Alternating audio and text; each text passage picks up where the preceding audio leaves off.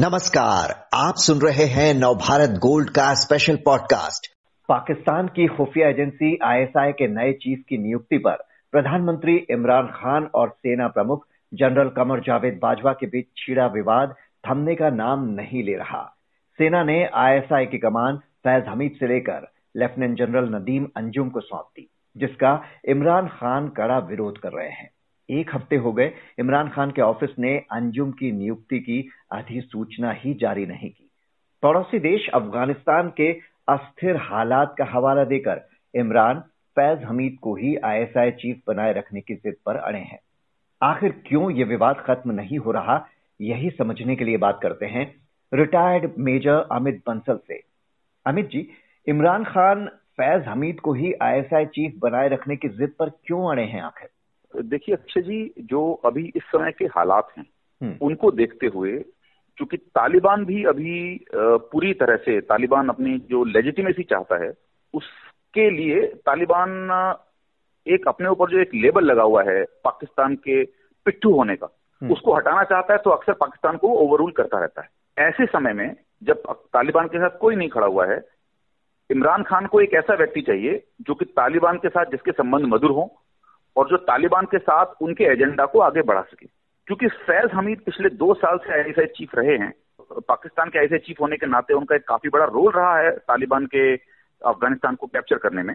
तो अब जो संबंध है पाकिस्तान के अफ़गानिस्तान में तालिबान के साथ उसको आगे बढ़ाने के लिए इमरान खान को बहुत ज़्यादा ज़रूरत है फैज हामिद की।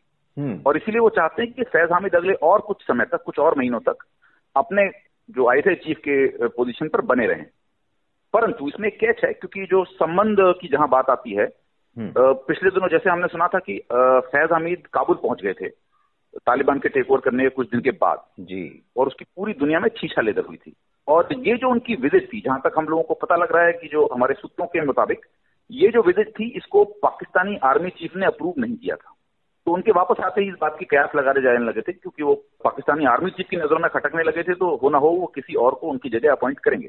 तो अब ये टसल है। एक तरफा निर्णय ले लिया गया है एक तरफ़ से कि नदीम जो आईसीआई चीफ होंगे।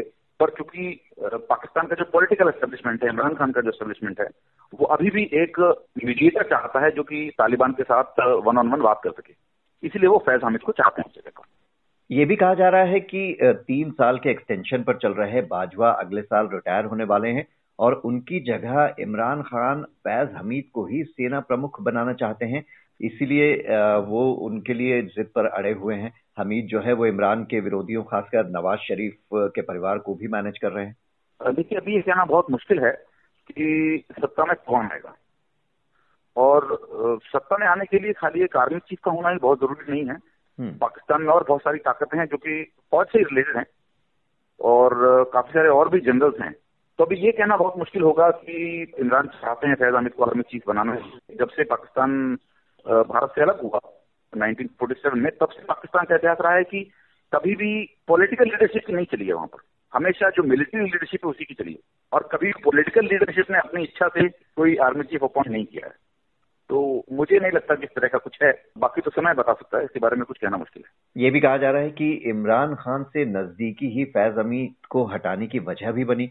क्योंकि बाजवा को रास नहीं आ रहे थे वो। हमीद और बाजवा के रिश्ते ठीक नहीं बताए जाते हैं। क्या ये भी एक वजह हो सकती है?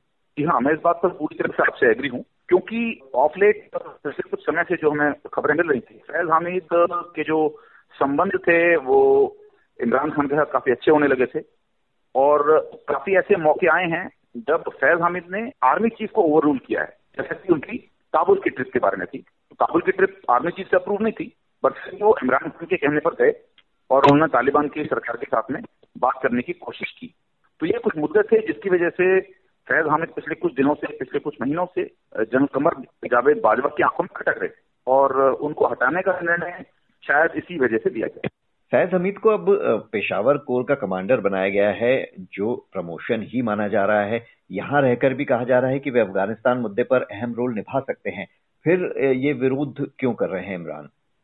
पाकिस्तानी सेना का इतिहास रहा है कि जब भी कोई आईएसआई चीफ बना है तो वो आमतौर पर अपना कोर कमांडर का टेनर या उसके समकक्ष का कोई भी टेनर पूरा करने के बाद बनते हैं। एक सीनियर लेफ्टिनेंट जनरल को आमतौर पर आईएसआई चीफ बनाया जाता है। जब फैज हमीद को आईएसआई चीफ बनाया गया तो वो नए नए लेफ्टिनेंट जनरल बने थे, उन्होंने कोर कमांडर का टेनर पूरा नहीं किया था। ये माना जाता रहा है कि एक कम अनुभवी व्यक्ति को बनाना उस समय में उसका कारण क्या था उस समय भी, भी कहा जाता था कि शायद वो कमर जावेद बाजवा के करीबी हैं तो इसलिए उनको बनाया गया। तो एक तरह से अगर हम समझें आईएसआई चीफ के बाद कोई कोर कमांड नहीं करता है तो उसको हम एक तरह से डिमोशन ही मानेंगे। लेकिन चूँकि उनका कोर कमांडर का टेंडर हुआ नहीं था तो ये भी एक बात कही जा सकती है। और रही बात पेशावर कोर कमांडर बने रहने की हम्म।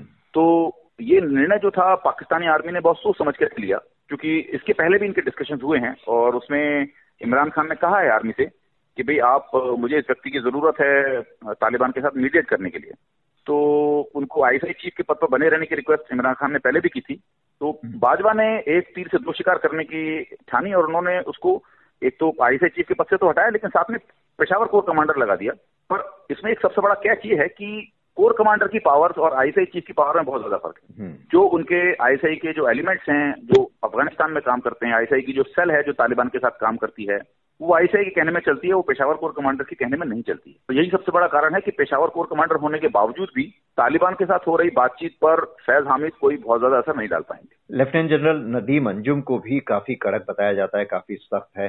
तो अफ़गानिस्तान का मसला क्या वो हल नहीं कर सकते? इमरान खान को उन पर भरोसा क्यों नहीं? देखिए संबंधों की बात होती है अक्षय। कड़क हैं मैं मानता हूँ जैसा उनके बारे में बैकग्राउंड मिली है कराची कोर भी उन्होंने कमांड किया है नदी मंजूम ने। हम्म। लेकिन उनके जो संबंध हैं अफ़गानिस्तान के साथ तालिबान के साथ वो बहुत ज़्यादा एस्टेब्लिश नहीं है बहुत ज़्यादा घनिष्ठ संबंध नहीं है। और आपको अगर अफगानी कल्चर आप देखेंगे तो वो बहुत ज़्यादा ऐसी कल्चर है जिसमें लोग अपने दोस्तों के साथ ज़्यादा जाते हैं और किसी अनजान व्यक्ति के साथ बात करने में हिचकिटाहट महसूस करते हैं।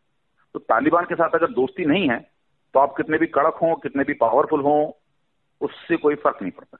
जी। ये कहा जाता है कि पाकिस्तान का पीएम सेना के हाथों की कठपुतली होता है। वो सेना के खिलाफ नहीं जा सकता। पर यहाँ हम जो इमरान के तेवर देख रहे हैं वो बिल्कुल इससे अलग है। क्या इस मामले में इमरान की चलेगी? इस मामले में इमरान की इमरान की बिल्कुल भी नहीं चलेगी। और उनको अंततः चाहे आज करें या कल करें, उनको नदीम अंजुम के अपॉइंटमेंट लेटर पर साइन करना ही पड़ेगा। क्योंकि पाकिस्तान में आज तक किसी भी पॉलिटिकल लीडर की नहीं चली। चाहे वो प्रधानमंत्री रहा हो, चाहे वो किसी और पद पर रहा हो। पाकिस्तान में, देखिए, मैंने कहा पाकिस्तान में अलग अलग पावर सेंटर्स हैं।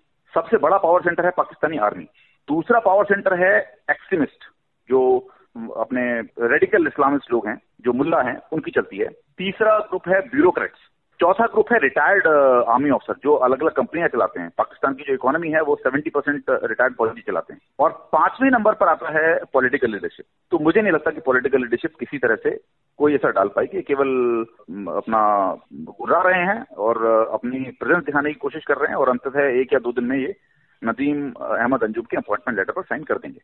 जी, क्योंकि लगातार हम देख रहे हैं कि वो न सिर्फ़ अड़े हुए हैं, बल्कि अब देर रात तक उनकी बाजवा से भी लंबी बैठक हुई, फिर अब कैबिनेट की उन्होंने मीटिंग बुला ली। वहाँ पर भी इस मुद्दे पर उन्होंने अपना कड़ा रुखी अख्तियार किया। तो ऐसा क्यों कर रहे हैं? अगर आप कह रहे हैं कि उनकी नहीं चलने वाली, ये शायद वो खुद भी जानते होंगे। उसके बावजूद वो इस तरह के तेवर दिखाकर क्या जताना चाह रहे हैं? वो ये जताना चाहते हैं कि पाकिस्तान में प्रधानमंत्री नाम की कोई चीज़ है। हम्म। उनको पता है कि अगले साल बाजवा रिटायर हो रहे हैं। अगर बाजवा के रहने में एक या दो, दो साल का एक्सटेंशन भी होता एक साल पूरा भी होता तो वो शायद इस तरह की हिमाकत बिल्कुल भी नहीं करते लेकिन अब क्योंकि उनको पता है कि अगले साल बाजवा रिटायर हो रहे हैं तो कम से कम एक आईएसआई चीफ जो रहे वो उनकी मर्ज़ी का रहे ताकि कल को पलट ना हो पाए। डर है। ये कोई साहस नहीं कह सकते इसको केवल डर है। और उस डर के रहते वो चाहते हैं कि सेना में जो की पोजीशन हैं उन पर ऐसे लोग कायम रहे जो पॉलिटिकल लीडरशिप के करीब हैं। जी। अमित बंसल जी, इस विश्लेषण के लिए आपका बहुत बहुत शुक्रिया।